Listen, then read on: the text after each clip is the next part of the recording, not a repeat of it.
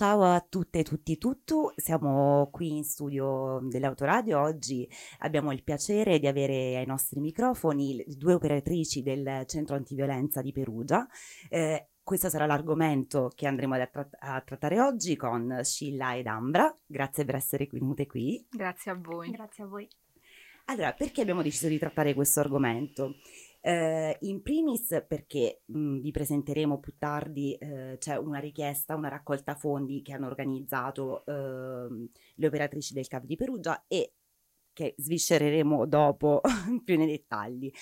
Eh, ma soprattutto perché eh, riteniamo che ci sia poca informazione in generale su questo argomento, su come sono strutturati i centri antiviolenza, eh, su come operano le operatrici sociali che eh, sono all'interno di questi centri e il tipo di utenza che ricevete quindi i tipi di servizi, tanti servizi che offrite. Allora io vorrei iniziare un po' ripercorrendo la vostra storia da quando è nato il centro antiviolenza uh, qui a Perugia nel 2014, ma lascio raccontare a voi. Allora, il centro antiviolenza Katia Doriana Bellini, come dicevi, nasce nel 2014 ed è stato, insieme a quello di Terni, il primo centro, diciamo, primi due quindi, centri antiviolenza residenziali, che prima eh, non esistevano in Umbria, o quindi dei centri in cui era possibile anche ospitare delle donne con i loro minori, con eventuali figli. Il centro è stato aperto dall'associazione Liberamente Donna, che è nato diciamo, anche da un movimento di donne Ehm, nel 1998, che poi si è costituito in un'associazione nel 2008 e grazie anche alle sue esperienze di gestione di una casa rifugio a indirizzo segreto ha poi potuto partecipare a questo bando per poter aprire qui in Umbria questi due CAV residenziali. Dal 2014 ad oggi considerate che solo a questo CAV dove noi lavoriamo, che è Katia Doriana Bellini, sono state accolte 2208 donne, sono quindi le richieste d'aiuto, donne che sono state seguite, di queste 185 sono state ospitate con 198 minori. Quindi comunque sono tante, anche se i posti letto tutto sommato sono pochi, anche rispetto a quelli che sarebbero previsti ad esempio dalla Convenzione di Istanbul. Cioè per la popolazione umbria siamo assolutamente c'è una grande carenza di posti letto, ce ne dovrebbe essere uno ogni 10.000 abitanti, ma ce ne avremo forse 15-20 considerato anche le altre strutture che ad oggi possono ospitare. Mm. Allora, io volevo parlare con Ambra, invece ehm, raccontiamo un po' nello specifico qual è il vostro lavoro, quindi dalla prima fase di accoglienza a poi sì. come si svolge, insomma, tutte le varie fasi mh, di aiuto nel percorso di fuoriuscita dalla violenza? Eh, allora, come dicevi tu prima, è un lavoro in realtà piuttosto complesso, forse da, dall'esterno questo non, non, non, si percepisce, no?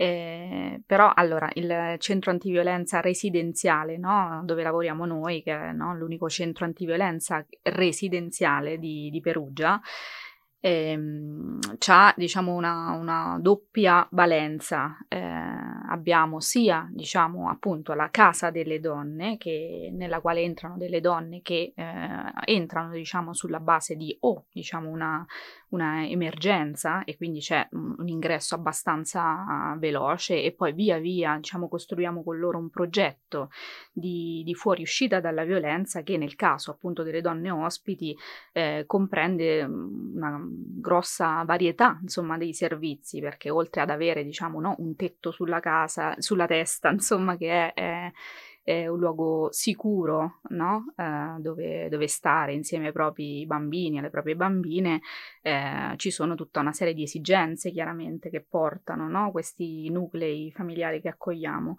eh, che vanno dal, dal, dalle, dalle, cose più basilari che vi potete immaginare, quindi la prima cosa che di solito facciamo quando entra una donna, eventualmente con i, con i suoi bambini e bambine, è l'accoglienza, quindi forniamo no? un, un, pasto caldo, cucinato di solito dalle altre donne, c'è questa dimensione no? anche di, di, di, condivisione che ci piace, di rete proprio di donne, no? che ci piace tanto eh, che sia trasmessa e che, e che, le donne in qualche modo si, si portino no? a casa anche dopo la fine di questo progetto. No? E di fatto mh, mm, questa è una, è, una, è uno dei pilastri, insomma, no, del, del, nostro lavoro con le donne, cioè creare questa dimensione di, di, rete, di sorellanza con, con, le altre donne. Spesso magari accade che qualche donna che, che, è da noi, molte donne, insomma, poi stringono dei legami di amicizia che durano no? anche fuori, che si moltiplicano e questo per noi è, è, è molto importante, è molto bello, insomma. Allora, prima dicevamo sì. ehm, che anche questa forse è una cosa su cui si ragiona poco, eh, il fatto che le operatrici siano tutte eh, figure mh, con, pre- con, professionalità, quindi eh, appunto perché mh, tra i, i, vari servizi ci sono appunto le consulenze psicosociali, eh, c'è il riuscire a seguire i bambini con appunto programmi ad hoc per bambini in difficoltà. Ecco, raccontateci un po' mh, voi, diciamo, nel, nostro, del vostro staff come siete assortiti appunto per riuscire a, a fornire tutti i servizi di cui avete bisogno. Allora, in questo momento nel nostro staff ci sono, vabbè, innanzitutto no, noi due che siamo qui adesso, Scilla è un'antropologa e io sono una psicoterapeuta, poi abbiamo un'altra uh, psicoterapeuta, abbiamo due educatrici e, ehm, due assistenti, e due assistenti sociali. quindi siamo ben assortite, direi. sì. Allora, Scilla, prima mm, parlando un po' della storia del, del CAV, abbiamo um, hai, hai, nominato bando, come per dire, abbiamo vinto un bando, quindi adesso abbiamo no, qualcosa per le mani su, eh, per poter lavorare. prima parlavamo del fatto che è un, un problema un po' a livello nazionale, no? il fatto che il fenomeno della violenza sulle donne non sia riconosciuto come un fenomeno strutturale Esatto, esattamente. Questo comporta che ogni anno a livello nazionale viene deciso la somma che va poi a costituire il reparto nazionale che viene dedicato ai centri antiviolenza. Quindi è qualcosa che non è fisso e costante negli anni, di anno a anno, ma noi ogni anno aspettiamo di sapere quanti sono questi, questi soldi a livello nazionale che poi verranno diciamo, ridistribuiti alle varie regioni, le varie regioni ai vari comuni. E questo proprio a livello nazionale per tutti i centri antiviolenza comporta anche dei ritardi lunghissimi nel ricevere quelli che sono i fondi pubblici che comporta anche de, insomma, delle gravi a volte situazioni anche perché sono case che paghiamo l'affitto, abbiamo la luce, quindi abbiamo anche tutta una serie di fornitori oltre al lavoro retribuito delle, delle operatrici, che sì, ci sono anche delle volontarie, ma non possiamo basare tutto questo, questo servizio, questa accoglienza che deve essere a 360 gradi sul volontariato o sull'accumulare debiti. Noi diciamo siamo state fortunate, nel senso abbiamo comunque sia anche trovato un equilibrio con i nostri fornitori, per cui sanno, hanno accettato comunque sia eh, di essere, di collaborare con noi, quindi sanno che i nostri pagamenti arrivano sempre molto dilazionati nel tempo. Quindi questa è una realtà che noi conosciamo purtroppo molto bene e che è, divisa, è condivisa a livello nazionale tutti i centri antiviolenza che esistono e che per avere ecco, un po' di fondi è faticoso ed è per questo, anche come dicevi tu, noi abbiamo iniziato quest'anno una campagna di raccolta fondi Altri centri lo fanno perché l'unico modo anche per sopravvivere, per garantire un'accoglienza a 360 gradi. Noi compriamo vestiti, medicine, cibo, eh, libri, eh, biglietti dell'autobus, sì. dicevamo, insomma tutto ciò che può essere utile alle donne nella vita quotidiana. Qualsiasi spesa, pensate a quelle che ognuno di noi fa, noi le dobbiamo garantire, perché spesso le donne escono di casa e non hanno niente. Quindi serve tutto per ripartire e poter garantire a loro la possibilità di ripartire. Allora, mh, mm, guardando sul, sul, vostro sito, eh, mi ha incuriosito, o, o comunque non, non, sapevo dell'esistenza del, um, dello sportello Women for Women, che eh, si occupa proprio dei percorsi di uscita dalla violenza nelle relazioni lesbiche. In cosa consiste lo sportello? Insomma, in che modo offrite questo servizio? Allora, è uno sportello che dal 2018 è attivo, si basa mm, quasi esclusivamente sul volontariato, c'è un'equipe formata, cioè alcune di noi operatrici ne fanno parte, ma ce ne sono anche altre, perché comunque all'interno dell'associazione gestisce anche altri centri, ci sono altre eh, operatrici formate e alcune si sono proprio specializzate in questo perché comunque serve una, pos- una formazione in più ed è uno sportello quindi che fa accoglienza e, seg- e segue questi percorsi. Ce ne sono pochissimi in Italia, quindi in realtà siamo anche molto orgogliose di poterlo portare avanti qui, qui a Perugia. Allora, concentriamoci invece adesso sulla raccolta fondi perché ehm, ovviamente per garantire la possibilità di continuare a dare il vostro servizio, eh, i fondi che vengono dati a livello nazionale e poi più in basso regionale e comunale non bastano per coprire tutte quante le spese. Quindi è nata, avete dato vita eh, alla raccolta fondi No Game Over for CDB. E quindi parlateci un po' della raccolta fondi, di tutte le modalità anche per raggiungervi, per, insomma, per avere più informazioni e come donare, perché eh, è importante no? per riuscire a, a dare continuità al vostro lavoro.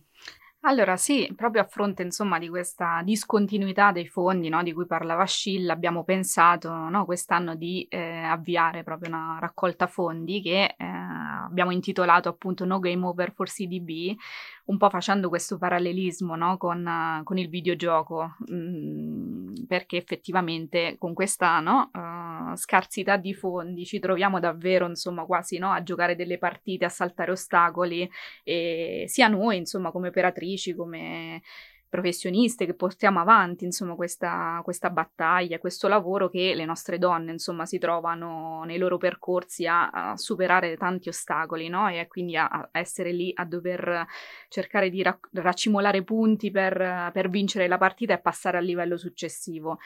E, ehm, e, quindi, come dicevamo prima, in realtà i nostri servizi sono molto complessi e oltre, diciamo, alla semplice accoglienza, cioè tetto sopra la testa, cibo, medicinali, eccetera, c'è tanto che noi offriamo alle nostre donne, non solo quelle, alle donne che accogliamo in, in, ospitalità, ma anche a tutte le altre donne che eh, attraversano i nostri, i nostri spazi e che iniziano un percorso di fuoriuscita pur non essendo residenti da noi. Quindi abbiamo dei percorsi percorsi con dei colloqui psicosociali che eh, comunque possono portare anche a delle consulenze legali, ad esempio, o a delle consulenze psicologiche o tut- ad attivare tutta un'altra serie di, eh, di servizi, no? Um, e che, eh, come anche i servizi per i minori e per, e per, le minori, quindi laboratori di gioco, aiuto compiti, se non anche, insomma, ci riusciamo molto raramente, ci piacerebbe molto di più, delle esperienze ricreative, insomma, no? per, per, i ragazzi, le ragazze e anche per le donne. Eh, perché ricordiamoci che eh, pro- provenire insomma da una situazione di violenza è eh, una condizione di privazione no? Quindi, e quindi spesso queste donne ricominciano a vivere dal momento in cui eh, o attivano diciamo, il nostro percorso oppure entrano no? eh, all'interno di un, di un, centro antiviolenza, per cui sono eh, tutta una serie di aspetti fondamentali.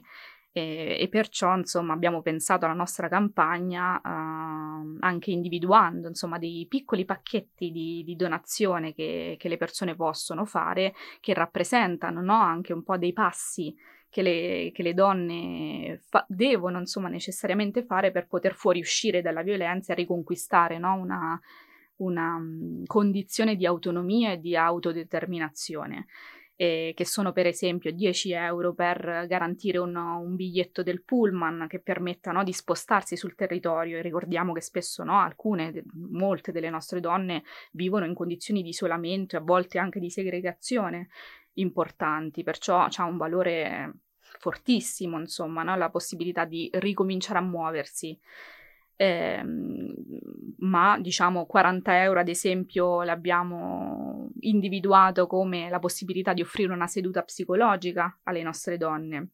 In questo momento infatti noi non riusciamo a garantire no, dei percorsi completi alle, alle nostre donne, ma solo alcuni colloqui che possono aiutare, inquadrare, ma eh, non sono sufficienti no? A, diciamo, a, ad avere un impatto ris- più risolutivo no? mm, sul benessere delle donne. E, ma abbiamo bisogno anche chiaramente insomma, di fondi per le cose un po' più basilari come la luce, eh, pagare le bollette. Eh, sono tantissime. Eh, Lo da per scontato invece. Esatto. Esatto, farmaci, visite mediche, tutto quello che può occorrere, che, mm, che tutti noi insomma ci, ci, immaginiamo che facciamo quotidianamente, non è garantito, ecco, e non è scontato e spesso appunto c'è questa discontinuità che non ci permette di, di essere presenti sempre e comunque con la continuità che, che le donne meritano in questo campo, no? in queste cose qui. Quindi sarebbe importante molto per noi che, eh, che, che tutta la comunità insomma, possa aiutarci a eh, fornire questi servizi, a dargli continuità e soprattutto che la comunità si rendesse conto di quanto sono importanti questi servizi di, e di come sono strutturati quando poi in realtà manca dietro una struttura che permetta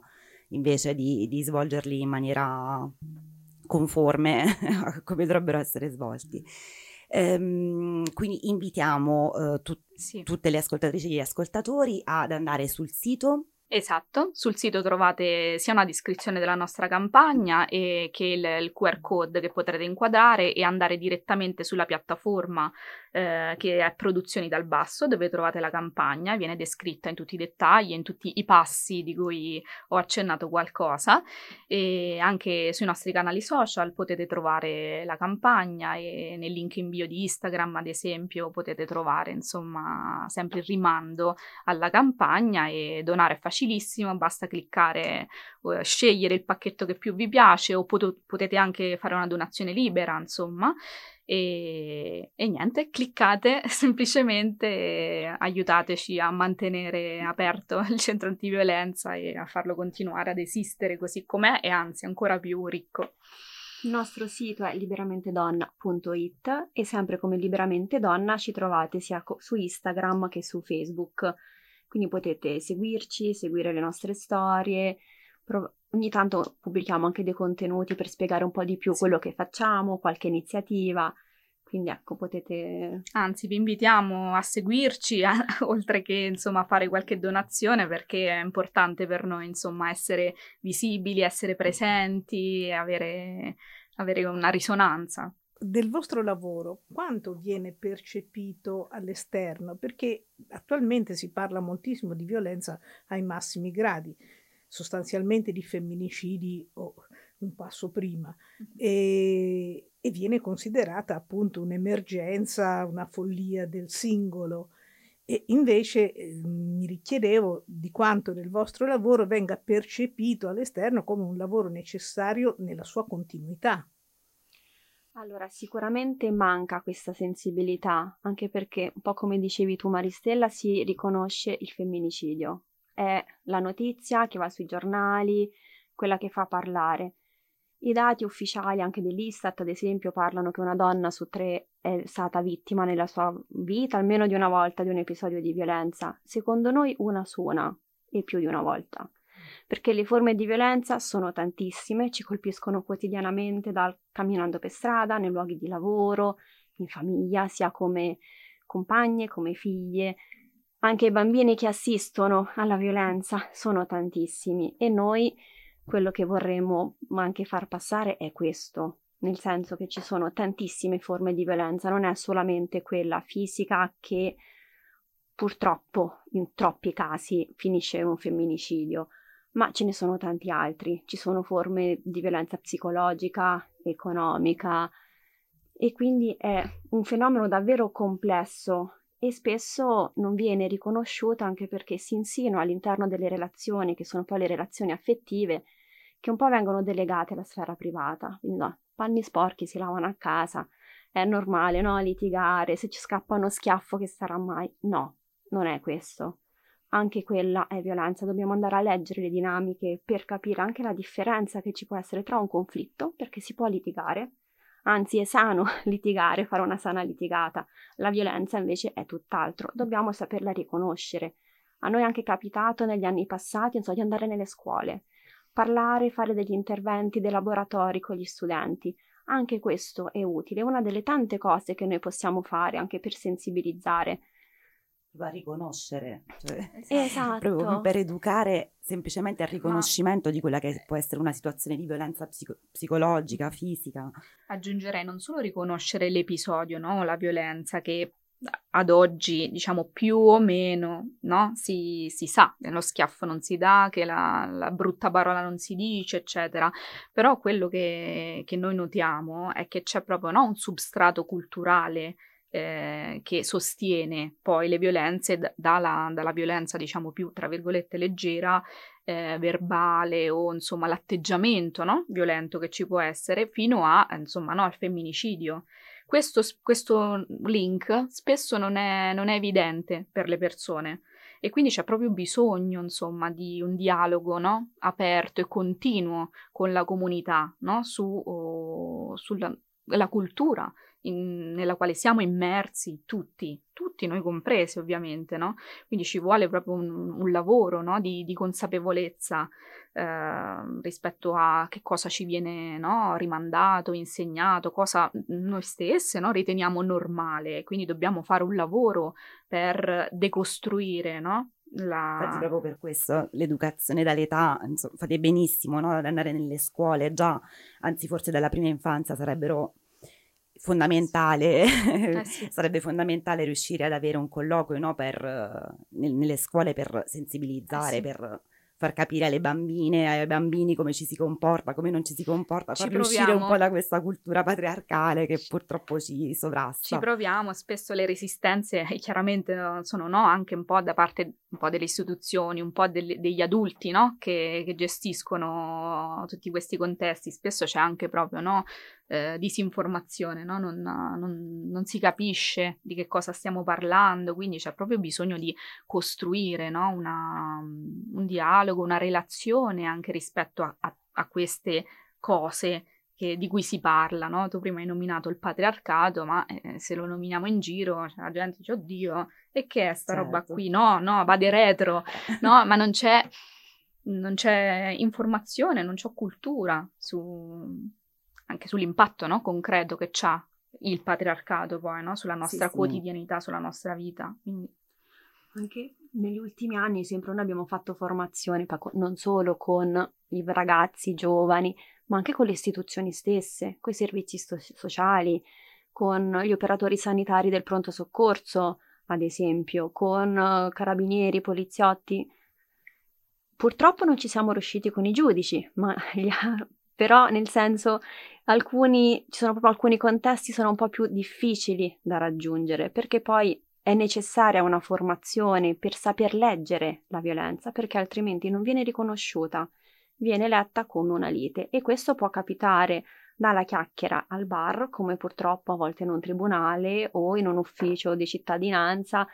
Se non c'è una persona che sa che cos'è la violenza di genere, che si è informata, che è stata formata, il rischio poi è questo, che anche una richiesta di aiuto di una donna possa cadere nel vuoto se dall'altra parte non c'è qualcuno che sa cosa si, cosa si fa, che esistono i centri antiviolenza, perché ancora purtroppo eh, non si sa, non si conoscono. Fare un, c'è stata un'alfabetizzazione proprio esatto, occorre sì, per, sì. Per, per questo fenomeno e comunque parlarne sicuramente di più e in più sedi e eh, con più uh, reti come, come, la vostra, con più CAD anche, per, per mettere riflettore, per, appunto per porre sotto il riflettore l'argomento al di là dei giorni del 25 novembre e dell'8 marzo, perché poi si riduce tutto in, nei proclami di, que- di, quel giorno, però poi a livello strutturale durante il resto dell'anno è un discorso che viene purtroppo la maggior parte delle volte abbandonato o trattato solo per i femminicidi, quindi già quando è troppo tardi. Eh, certo.